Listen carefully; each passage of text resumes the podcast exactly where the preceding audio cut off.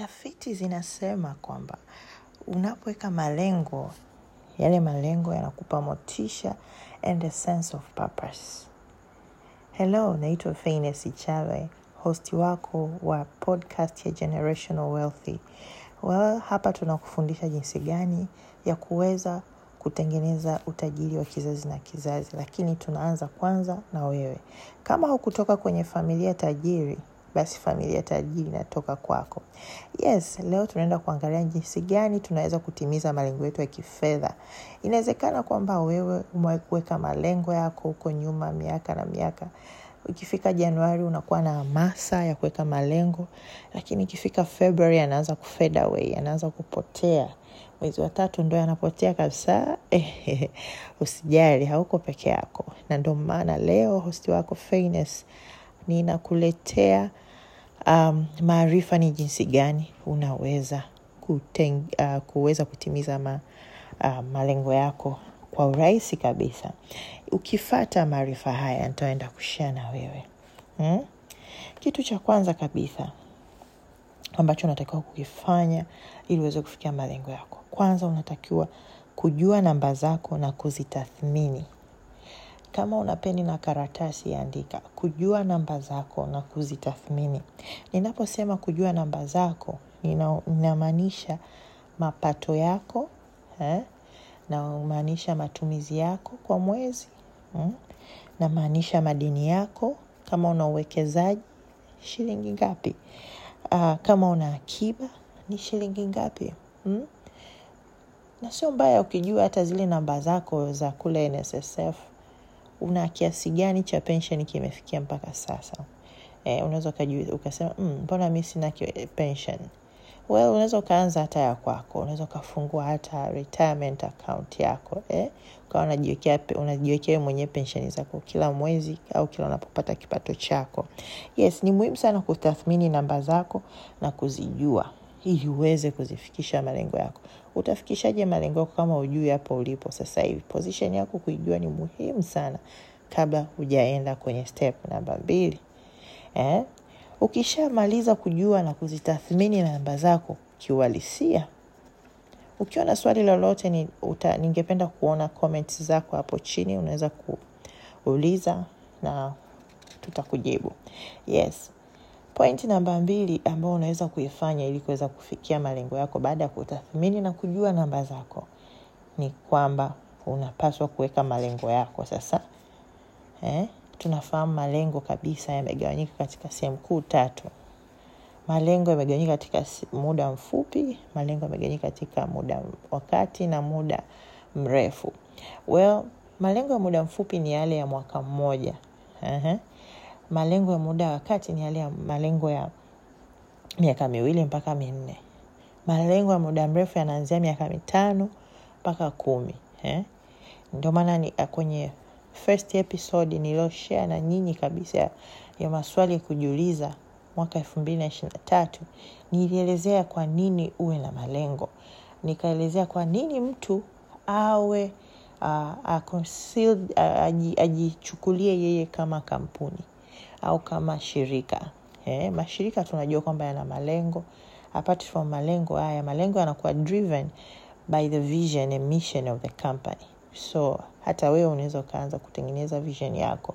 Eh, chukua diary yako nzuri andika vision yako. Where do you want to be? Tumesema tunakufundisha jinsi ya kuwa kutengeneza utajiri wa kizazi na kizazi. Tunamaanisha kwamba mtoto wako atarithi utamfundisha mtoto wako naye atafundisha watoto wake na ule utajiri utatembelea utatembea kutoka kizazi na kizazi. Huo ndio utajiri tunaoongelea. So kwamba unakufa basi mali na zenyewe zinaondoka. Tunakufundisha hapa maarifa haya ni kwa ajili ya wewe kuwa tajiri ambaye utaacha utajiri legacy eh? kwa hiyo malengo yako pia yanapaswa kufocus on that way. Have a vision have a mission who, do you, who are you? Eh? where do you want to be in 5 5 10 20 50 years? Where, what do you want to live? Uh, what do you want to live ukiondoka hapa? Hmm? unataka kuacha nini hapa duniani? What legacy do you want to live? Ehe, yes. Kwenye uh, kwenye maandiko ya bibilia yanasema uh, uh, sikumbuki exactly maneno yanayosema lakini yanasema hivi kwa kwa walisia au kwa mahana yanasema hivi kwamba mzazi mzuri ni yule anayeacha mali. E, lakini mara nyingi tumekuta kwamba um, wazazi wengi wetu wanatufanya sisi kuwa retirement plan zao. Well wewe haitaki kuwa hivyo. Tunataka uache utajiri watoto waenjoy wajukuu waenjoy lakini kwa kuwafundisha. Kwao ndio unapata malifaya kwa hiyo malengo yako yanapaswa yawe katika mgawanyiko wa malengo hayo mfano let's say unataka kutengeneza labda passive income. Uh, unataka kusema labda passive income ya, ya labda mfano kwa kwanza uh, ya milioni moja kwa mwezi. You need to break down sasa hayo malengo yako. Uta, utawezaje kuyafikia kwa muda mwaka mmoja? Utawezaje kufikia uh, kama utaweza kufikia la mwaka mmoja basi you need kutengeneza bigger goal kwa sababu bilioni moja kwa, kwa, kwa, kwa mwaka mmoja. Kama utaweza kulifikia then that's a, uh, uh, goal ndogo. Kwao unatakiwa kudetermine. Kama utaweka uta, utapanga milioni moja kwa mwezi basi utaifikiaje hilo lengo?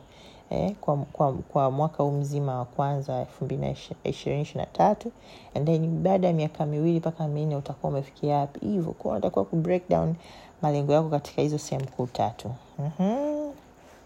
yes sasa ma, ni malengo yetu ni malengo yapi? Tumesema tuweke malengo. Na ningependa kuelezea pointi ya tatu kwamba malengo yetu yanatakiwa ya, kifedha yanatakiwa yakae katika sehemu kuu tatu za akiba. Eh? kuweka akiba kumegawanyika katika sehemu kuu tatu. I love this point eh? eh, yes. Kuweka akiba kumegawanyika katika sehemu kuu tatu. Kama ziko zaidi ya hapa well i don't know but hizi ndizo sehemu kuu tatu ambazo zinapaswa malengo yako yaingie hapa. Kuweka akiba kunatakiwa kuwe kwanza kwa ajili ya mfuko wa dharura. Hiyo ndo first and foremost goal ambayo unatakiwa kuifocus mwaka huu elfu mbili na ishiri tatu. Je una akiba ya mfuko wa dharura? Kama huna basi this should be your first goal Ehe, kwa hiyo kuweka akiba kwa ajili ya mfuko wa dharura. Namba mbili kuweka akiba kwa ajili ya eh, matumizi au manunuzi au matukio makubwa ambayo unatarajia yafanyike ndani ya mwaka specific ishirini ishiri na tatu. Namba tatu unaweza kuweka akiba kwa ajili ya kustaafu. Unaweza ukaona hapo sasa mfuko wa dharura uh, saving for big purchases or events eh? hizo vitu na saving for investing hayo malengo matatu ya kuweka akiba unaweza ukaingia ndani uka deep dive katika kila moja. Kwa mfano saving for investing. What are you investing for? Una, una, una akiba I mean, what are you saving for? Ninaweka akiba kwa ajili ya labda kustaafu. Saving for investing. Kwa hiyo una invest kwa ajili ya kustaafu. Eh, una, maana yake kwamba you need to have an account kama una na unataka kusevu shilingi ngapi kwa kwa mwaka huu elfu mbili na ishiri na tatu kwa mwezi utakuwa na sevu shilingi ngapi? Eh, kwao malengo yako yanatakiwa yagawanyike katika sehemu hizo kuu tatu za akiba and kuzigawanya zaidi. Ndio. Uh, point namba nne panga malengo yako kutokana na kipato chako. Hapa ndipo sasa mara nyingi tunapokoseaga. Tunapangaga malengo yetu kutokana na miemuko ya mwaka kama sasa hivi. Utaona kila mtu anaongelea 52 weeks challenge. Anachukua li challenge likubwa la uh, anaweka shilingi elfu kumi kumi kila wiki. I mean, kila siku. Eh? kila wiki ina elfu kumi. Kila mwezi kila wiki ya pili elfu ishirini. Wiki ya tatu hivyo hivyo. As the week goes on ina pile up ina accumulate ile amount. Of the, the same amount um, ina accumulate yani una plus una plus una plus mpaka inakuwa mpaka mwaka wa mwisho. Alafu sasa unajikuta mtu ambaye anafanya kitu kama hicho ni mfanya kazi kipato chake ni kimoja. Mwisho wa siku ikifika mwezi wa pili anafanya mwezi wa kwanza wa pili watatu ame amesha sahau. Kwa sababu it's not realistic. Malengo unayoyapanga hayako hayaendani na kipato chako. Eh, kama unataka kuingia kwenye hizi challenge za mwaka hakikisha kwamba unatengeneza pia extra income. Kwa malengo yako yanatakiwa yanatakiwa yaendane na kipato chako halisi. Kama unataka kugo extra mile basi panga uh, ni jinsi gani unaweza kuongeza kipato kingine.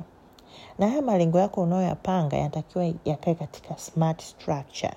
Bado tupo kwenye pointi ya nne. Hiyo hiyo panga malengo kutokana na kipato chako lakini pia yakae katika smart structure. Ehe. kwa mfano unaposema nataka uh, ni sevu milioni kumi labda mwaka huu. Eh? ni specific kwamba ni milioni kumi. Eh? je is it measurable? Eh? smart. Tunatumia ile smart structure. S inasimama kwa ajili ya specific. Nataka kusave milioni kumi. Measurable? Je hii kitu inaweza ukaifikia kweli milioni kumi kwa mwaka huu and how? When and how yani it is how you utaimeasure in that sense uh, is, it, is it achievable eh? kwenye a pale. Je utaliachivu ili, nani yako? Ili go lako la kufikisha milioni kumi. Imagine kipato chako ni milioni moja matumizi yako laki saba. Ukichukua laki tatu mara kumi mara kumi na mbili unapata milioni tatu laki sita. Wewe hiyo ndo maana kanuni moja. Chukua kipato chako minus expenses zako unachokipata ndicho unachotakiwa ukisave. Hapo umenielewa? Kwao sasa kile kinachobaki ndicho hicho unachoweza kufikia ile lengo lako loliweka la milioni kumi. Imagine kipato chako milioni moja wewe unataka kusevu milioni kumi expenses zako laki saba kwa mwezi. Haya toa hapo. Hmm? toa. Toa laki saba unabaki na laki tatu. Laki tatu maanake ndio saving zako. Wewe unataka kusave milioni kumi. Wakati in realistic in reality wewe unatakiwa kusave milioni tatu laki sita. Kwa sababu hicho ndicho kitu unachoweza kukisave kwa wakati huo.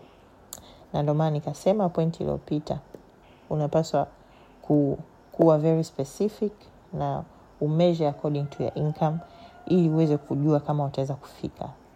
R stands for eh, realistic.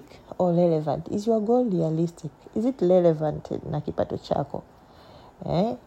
lakini pia ili lengo lako natakiwa liwe katika muda ambao unaweza ukafikika kweli. Unapanga una kipato cha, cha milioni moja savings zako una- unaweza kusave maximum labda ni asilimia hiyo thelathini ambayo ni laki tatu. Wewe unataka usevu milioni kumi je utaweza kufikisha kweli ishirini ishiri na tatu ukawa umesevu milioni kumi. Kwa hiyo mwisho wa siku unatakiwa kupanga malengo yako kutokana na kipato chako halisi.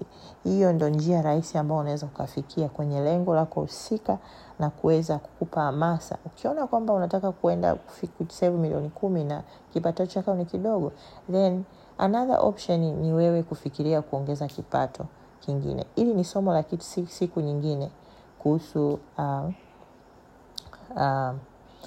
multi streams of income eh? unatakiwa kuwa na kipato zaidi ya kimoja tutaongelea siku nyingine ni somo la siku nyingine hiyo ni pointi yetu ya nne eh? pointi yetu ya tano kwenye episodi hii ambayo itakuwa ya mwisho eh? malengo yako sasa yanatakiwa yapangiwe budget yanatakiwa yapangiwe budget ili yaweze kuendana kweli eh, na na malengo yako na kipato chako.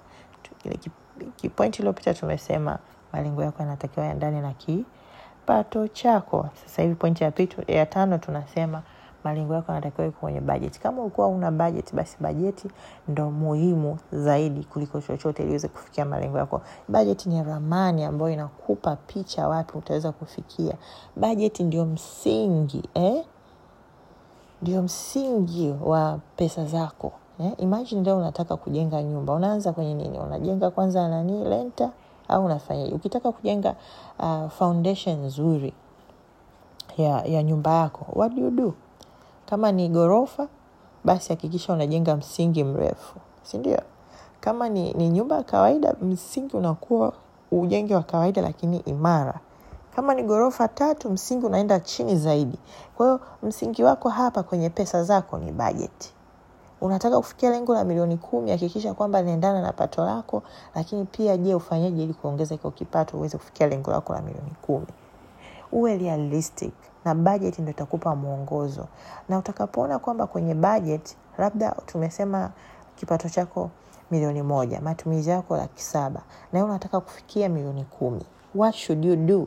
Budget itakupa picha eh? itakupa picha lisi budget nayo ni kipengele kingine au somo lingine tutakuja kuliongelea kwa undani wake ni jinsi gani ya kupanga budget na mambo mengine mengi. Lakini budget itaweza kukuongoza labda ile expense ambao unazitumia kila mwezi ya laki saba inawezekana labda ukapunguza laki mbili. Kwa kutumia budget utaweza kujua ni vipi au ni wapi upunguze matumizi ili uweze kusave eh? lazima ujue saving rate yako kwa mwezi ni shilingi ngapi kama tulivyosema mwanzoni kwamba labda wewe kipato chako milioni moja expenses zako laki saba laki tatu ndo unachoweza kuweka. Lakini wewe unataka kusave zaidi ili uweze kufikia ile lengo eh? labda unasema okay nita, nitapunguza matumizi fulani ambayo naona si ya muhimu eh, tunarudi kwenye needs and wants. Si ya muhimu. Kwao nitapunguza sasa labda hapa labda nitapunguza kula nje sana eh, siku nyingine nita, nita, nitaacha gari nitatembelea mwendo kasi au siku nyingine nita, nitapanda eh, zile zile gari za puu mnakaa watano mnalipa elfu mbili elfu mbili depends unapotoka. That's how you can save money. You need to be frugal. Kwenye hii safari ya uhuru wa kifedha guys kwenye hii safari ya kutengeneza utajiri wa kizazi na kizazi kuna some um, sadaka unabidi ujitoe kama sadaka kwenye kwa muda fulani ili uweze kuishi maisha mazuri mbeleni.